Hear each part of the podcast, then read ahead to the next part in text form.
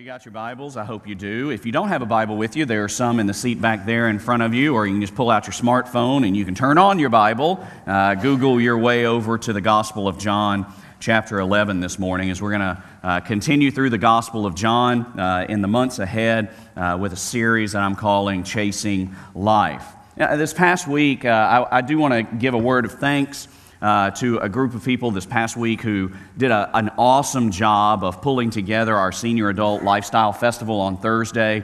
Uh, we had over 30 vendors, uh, people from the community, organizations from the community, everything from medical offices uh, to other uh, resources that are available for senior adults in our community. Thanks uh, to our TNT leadership group that pulled that together, and then all of you who attended, and, and those of you who took an opportunity to invite a friend, maybe that uh, a neighbor that you've got that uh, isn't plugged into a particular church or was looking for some resources in their life, is a great opportunity. It was good to see a lot of you here on Thursday. It was a great ministry opportunity, and it, it just is uh, you know every day that you walk through in the life of a church whether it's a senior adult lifestyle festival on thursday morning or on wednesday night i was with the teenagers uh, in revolution teaching their bible study for them or whether it's in the middle of a day where you sit down with a, a friend in the life of the church that just needs some counsel and some guidance and a, a little bit of what do we do next in, in their life uh, I, I, I find that there is this common denominator among all of us uh, that the life we have is most likely not the life that we want. We know that there's something more to it. We know that there's something larger, that there's something grander than oftentimes what it feels like is, is just the survival mode that a lot of us get into. You wake up tomorrow morning on Monday, and whether it is that you're retired or whether you're still in your work years, whether you've got preschoolers in the home or whether you've got preschoolers for great grandkids, uh, there is just this kind of idea that we get into of, I just got to get through this next day. And here in the Gospel of John, uh, there presents to us a portrait and a story that happens in the life of Jesus that overshadows all of the mundane things that happen in our lives, all the little things that seem to annoy us, all the stuff that gets under our skin. Uh, we feel like somebody made a decision or somebody did something to us or something happened in our life that didn't go quite right. And then we encounter a story like this in the Gospel of John, chapter 11, where a guy actually dies who is a close friend of Jesus. And, and, and wondering, well, what is Jesus going to do about this? This is one of those stories that brings hope and help and transformation into our lives that, that, we, that we discover that in all of our chasing and running after the stuff of the world that we think might change us, that we discover once again that it's Jesus who has been chasing us the whole time, that He's the one who's been coming after us. John chapter 11 gives us this story, this instance in Jesus' life where he relieves human suffering for both the reasons that we think are very obvious and for a reason that is uh, largely eternal. So I, I, just want to take a few moments and work through this passage. It's going to take us a little while to get through it. Uh, so just uh, if you got your Bible open, I hope you do, or your, your phone turned to there. Uh, let me just begin at verse 1, and I'm going to read through this whole uh, story uh, of Lazarus' death, Jesus' appearing on the scene, and then his resurrection. It says, Now a man was sick, Lazarus from Bethany, the village of Mary and his, her sister Martha. Mary was the one who anointed the Lord with perfume and wiped his feet with her hair, and it was her brother Lazarus who was so sick. Now, this is a, this is a very controversial moment in the life of, of Jesus' ministry where he was in a home and, and it was a very nice, kind of neat, clean uh, appearance of Jesus where he was visiting the home of some religious people. And Martha comes in, who is apparently a woman of ill reputation, and, and she comes in and she has a very expensive uh, box of, of perfume and she breaks the box and she pours the perfume on his feet and she actually doesn't have a towel so she, she wipes and washes the feet of jesus with this perfume with her hair. And, and at one point some of the religious elites uh, are insulted by this whole uh, episode and, and, and they say if jesus even knew uh, who this woman really was he wouldn't even let her touch him. And, and jesus has to rebuke and correct them. This is this woman who has now become a very close follower of Jesus and apparently actually a close friend. The whole family is a close friend of Jesus. It says in verse 3 So the sisters sent a message to him saying, Lord, the one you love is sick. So, not like a guy that you kind of know, an acquaintance that you, you know, shook hands with one time, somebody who sat in the crowd while you were teaching, but the one you love. This is somebody who is relationally close to Jesus. Verse 4 When Jesus heard it, he said, The sickness will not end in death, but is for the glory of God, so that the Son of God may be glorified through it. Now, Lazarus, uh, now Jesus loved Martha, her sister, and Lazarus. So, when he heard that he was sick, he stayed two more days in the place where he was. And then after that, he said to the disciples, Let's go to Judea again. What a, what a bizarre thing for Jesus to say, for Jesus to do. You know, this is the one that Jesus loves. He's just gotten word that Lazarus is, is very ill. He's sick, uh, and they've sent word that there's something horrifically wrong. And, it, and then it says, So Jesus stayed where he was. Uh, he, he just stayed put. Uh, not so Jesus jumped up and took off, but instead, he's got this great eternal purpose for all of it. Verse 8 Rabbi, the disciples told him, just now the Jews tried to stone you, and you're going there again? I mean, we were just there, they said, and, and they, tried to, they tried to murderize you right there in the middle of the street. Uh, they tried to execute you for uh, religious heresy and for uh, crimes against the Roman Empire. They, you know, you're, you're telling everybody that you're Lord, that you're Messiah, and, and they tried to not just, not just have you uh, killed in the street, but like in a bloody, brutal, incredibly painful way, they're going to throw rocks at you until you died. This is where you want to go. Verse 9 Aren't there 12 hours in a day? Jesus answered.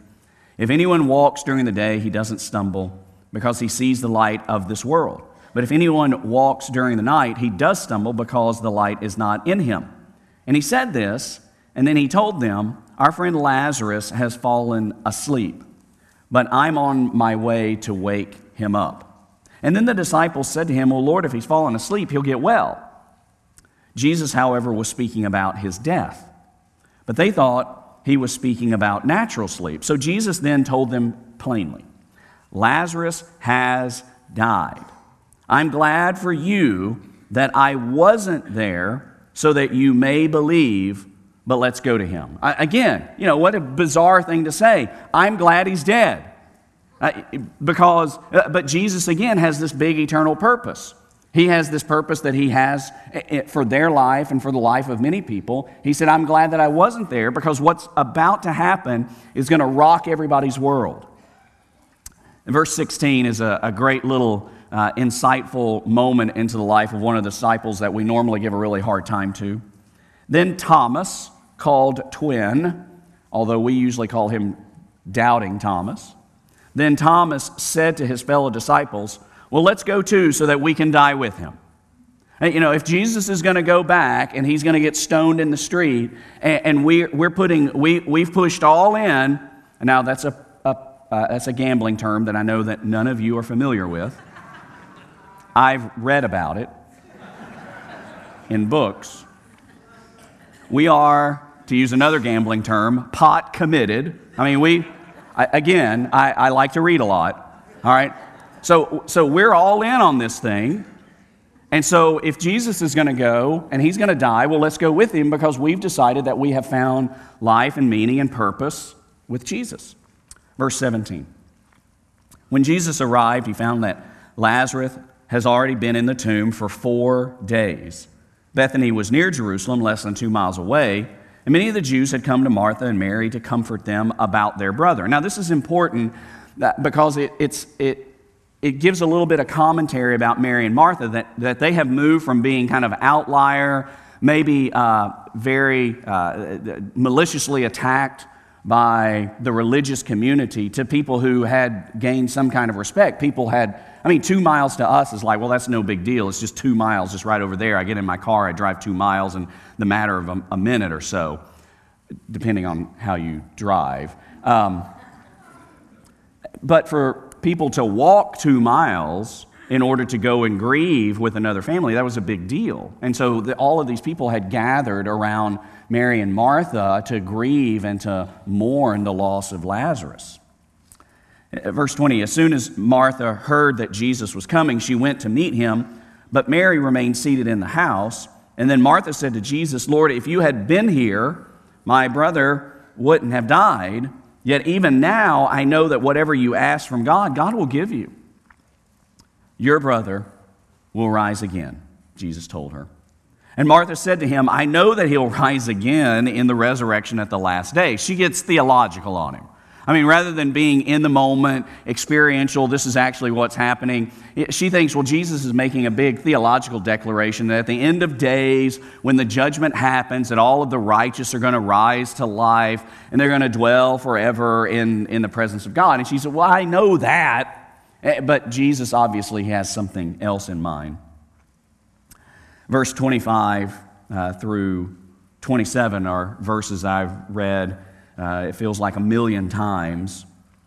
Uh, and I think about it very often whenever I am given the honor of officiating the, the funeral service of a believer. It says, Jesus said to her, I am the resurrection and the life. The one who believes in me, even if he dies, will live. And everyone who lives and believes in me will never die. Do you believe this? Yes, Lord, she told him. I believe you are the Messiah, the Son of God, who comes into the world. What a, what a moment. You know, she has, you know, pitched out the big theological judgment day, end of days. Yeah, I know that he's going to resurrect. I know that he's going to have life. He followed you, you know, in, in the afterlife. Yeah, I, I get that, that there's this resurrection thing that happens. And, but Jesus, as he always does, he personalizes it once again. And he doesn't, he, he, he, he refuses to let her think, well, God's got this treasure chest up in heaven. And he opens up the lid every once in a while and he rummages through it when you're hurting and he, he rummages through it and he finds peace and he, he doles it out. Or he rummages through it and he finds grace and he doles it out. And he rummages through it and he you know, when you feel ostracized, he feels love and he finds it and he, he doles it out. Uh, these are all things that come from the very nature and the character of who God is. They're not little separate widgets that He's got stored away in some kind of heavenly Tupperware uh, in, you know, in the afterlife. For Jesus, resurrection is not this third person thingamabob that is floating around the heavenlies. He said, I am the resurrection and the life. The very power of resurrection and life is not something that I store up in heaven, it is, it is within who I am as Lord and God and King and Creator and Messiah. Uh, the resurrection and the life that you think is going to happen in eternity is standing right in front of you, is what Jesus is trying to communicate here to her. Verse 28 Having said this, she went back and called her sister Mary, saying in private, The teacher is here and is calling for you. And as soon as Mary heard this, she got up and quickly and went to him. And Jesus had not yet come into the village, but was still in the place where Martha had met him. And the Jews who were with her in the house, consoling her, saw that Mary got up quickly and went out, and they followed her, supposing that she was going to the tomb to cry there. And as soon as Mary came to where Jesus was and saw him, she fell at his feet and told him, Lord, if you had been here, my brother would not have died. And when Jesus saw her crying and the Jews who had come with her crying, he was deeply moved in his spirit and troubled. Where have you put him? He asked. Lord, they told him, Come and see. In verse 35, the shortest verse in the Bible, Jesus wept. So the Jews said, See how he loved him? But some of them said, Couldn't he who opened the blind man's eyes also have kept this man from dying?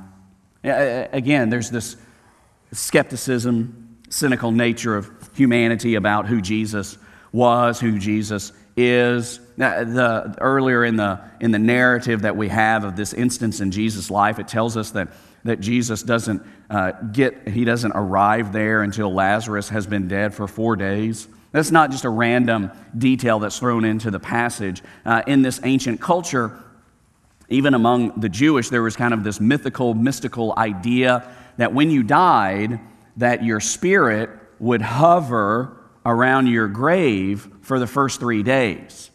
And that resurrection was still possible if the right mystic or magician or sorcerer could show up, that they could somehow uh, reinfuse your physical body with your spirit that was still hovering around. Jesus, I think, very intentionally waits to the fourth day to show up so that there is absolutely no earthly religious hope uh, of, a, of a physical resurrection. Uh, Jesus waits until he is the only option here. And, and, the, and the group stands around and they question. They're like, we, we believe that this guy is magical and powerful and he's done all sorts of cool tricks out on the streets of, uh, of, our, of our cities. Why couldn't he have shown up? Why couldn't he have done something? But remember, Jesus has a big eternal reason for why he's doing this. And it says there in verse 38, we're almost to the end. Then Jesus, deeply moved again, came to the tomb. It was a cave, and a stone was lying against it.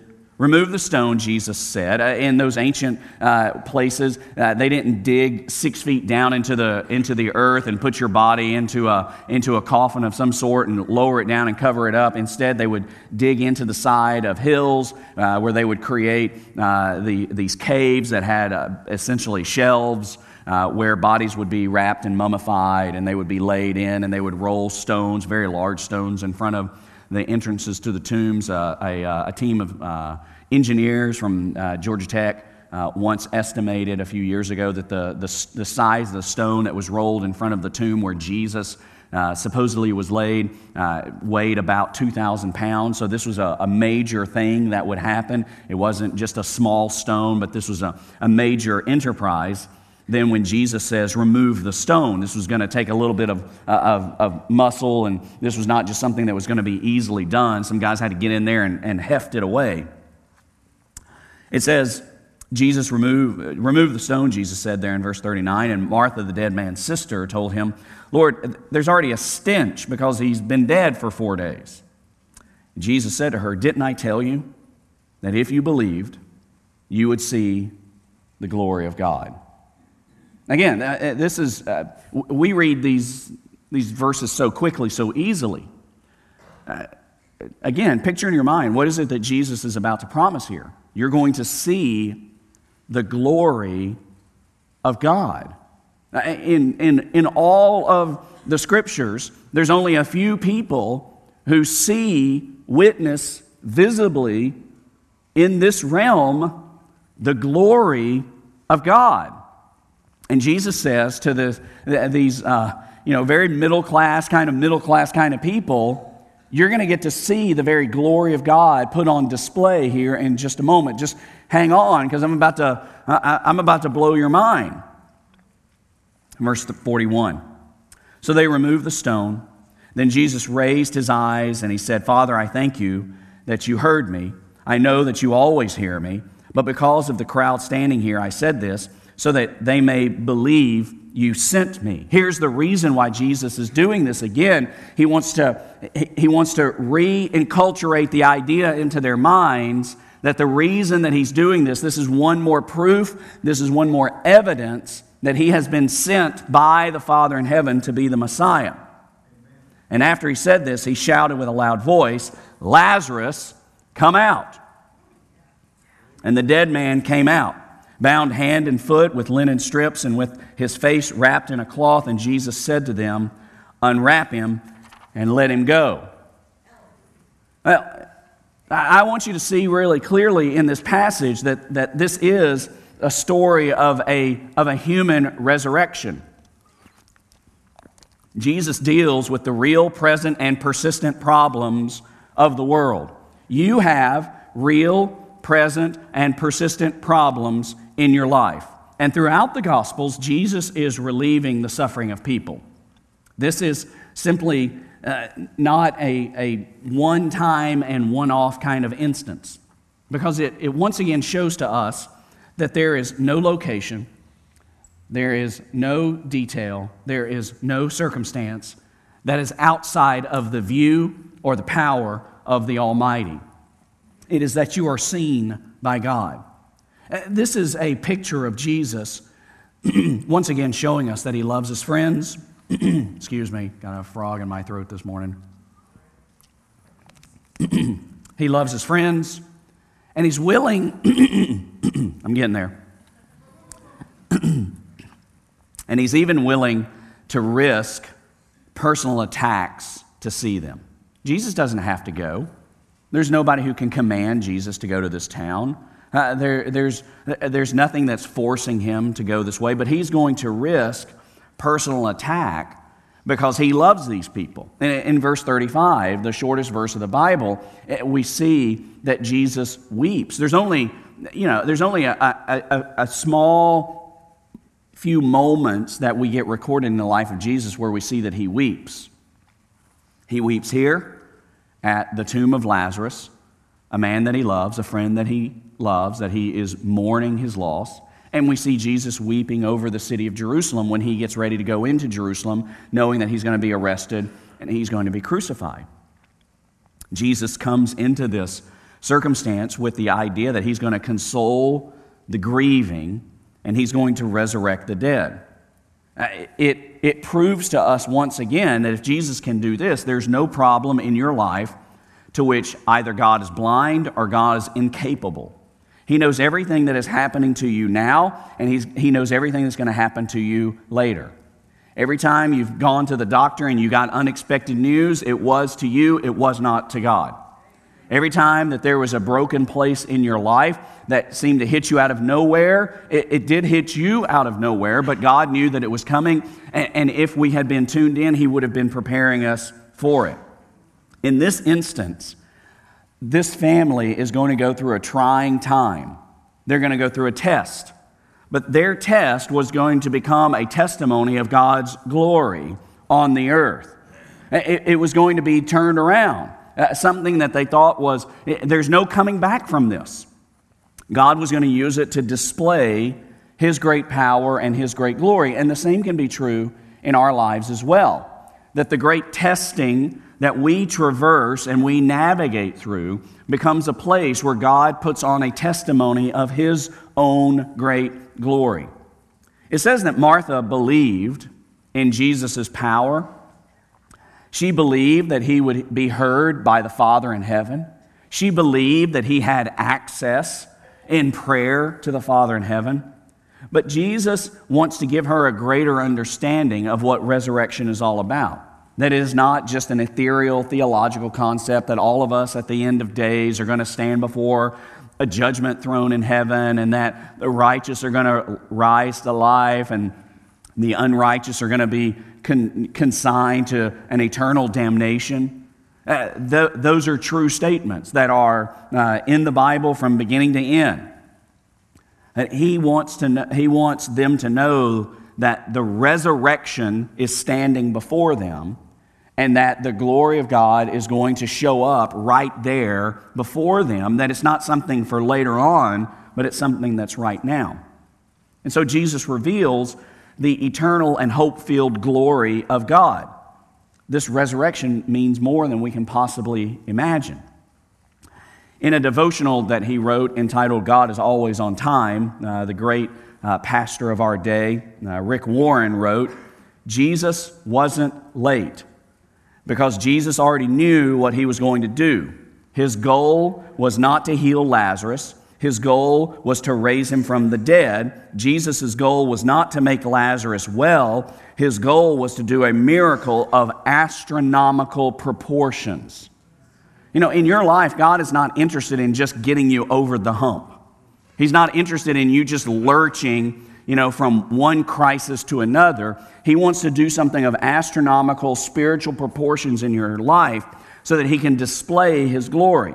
It is shown in his power to raise the dead to life. It is shown in his power to help you to defeat sin's temptation. It is shown in, in your life when he is able to reestablish a relationship that you thought was intractably broken forever, a marriage that was on the rocks, and suddenly it becomes a showpiece of grace. It, it shows up time and time again.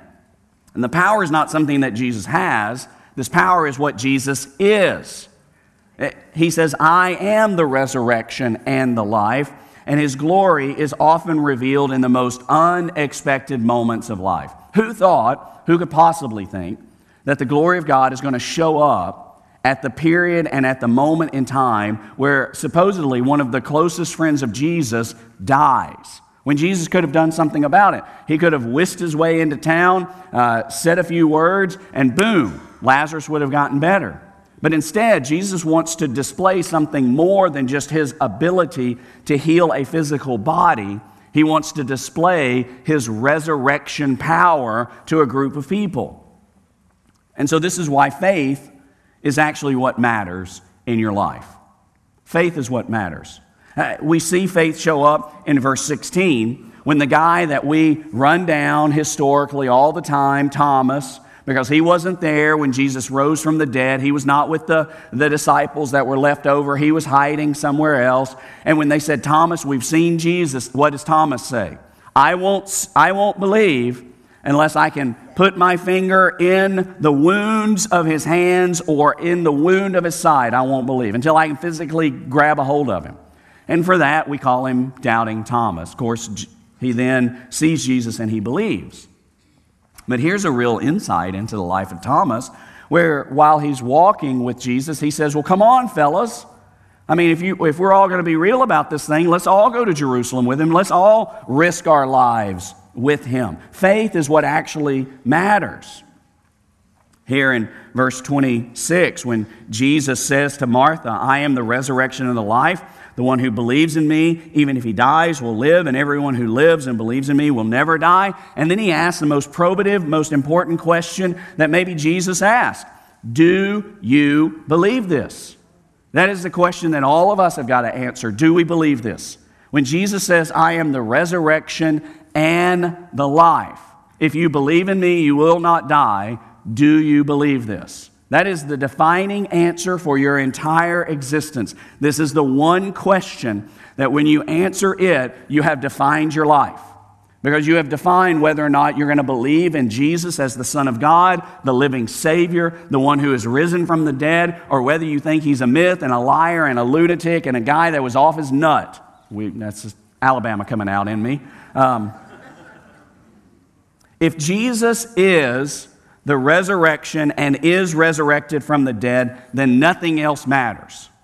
If Jesus is not the resurrection and is not resurrected from the dead, guess what? Nothing else matters. You can go live however you want. You can do whatever you want. You can do whatever you want with whoever you want to, anybody you want. If Jesus is not the resurrection, if what he said is untrue and he really was a lunatic and his body is still rotting away in a tomb in, in Israel, and he's not risen from the dead, then nothing matters. Because there's no other religious leader who's ever been able to back up their claims either, and there's no re- religious leader who's ever risen from the dead to defeat sin and judgment. But if Jesus is the resurrection, and Jesus is resurrected, then there's really nothing else that truly matters. Leonard Ravenhill, one of the great preachers of history, said, There's only two kinds of people in the world only two kinds not black or white, not rich or poor, but those who are either dead in sin or dead to sin. Faith leads you to be embraced by the life of Jesus, that He is the resurrection and He has come on mission for you. God's glory at work in us is the key to having an actually meaningful life. It is not the size of your retirement account. It is not whether or not you got the house on this side of the intercoastal waterway or the other side of the intercoastal waterway. It, is not the size uh, of your car. It is not the wealth that you have amassed. It is not the reputation that you hold in the community.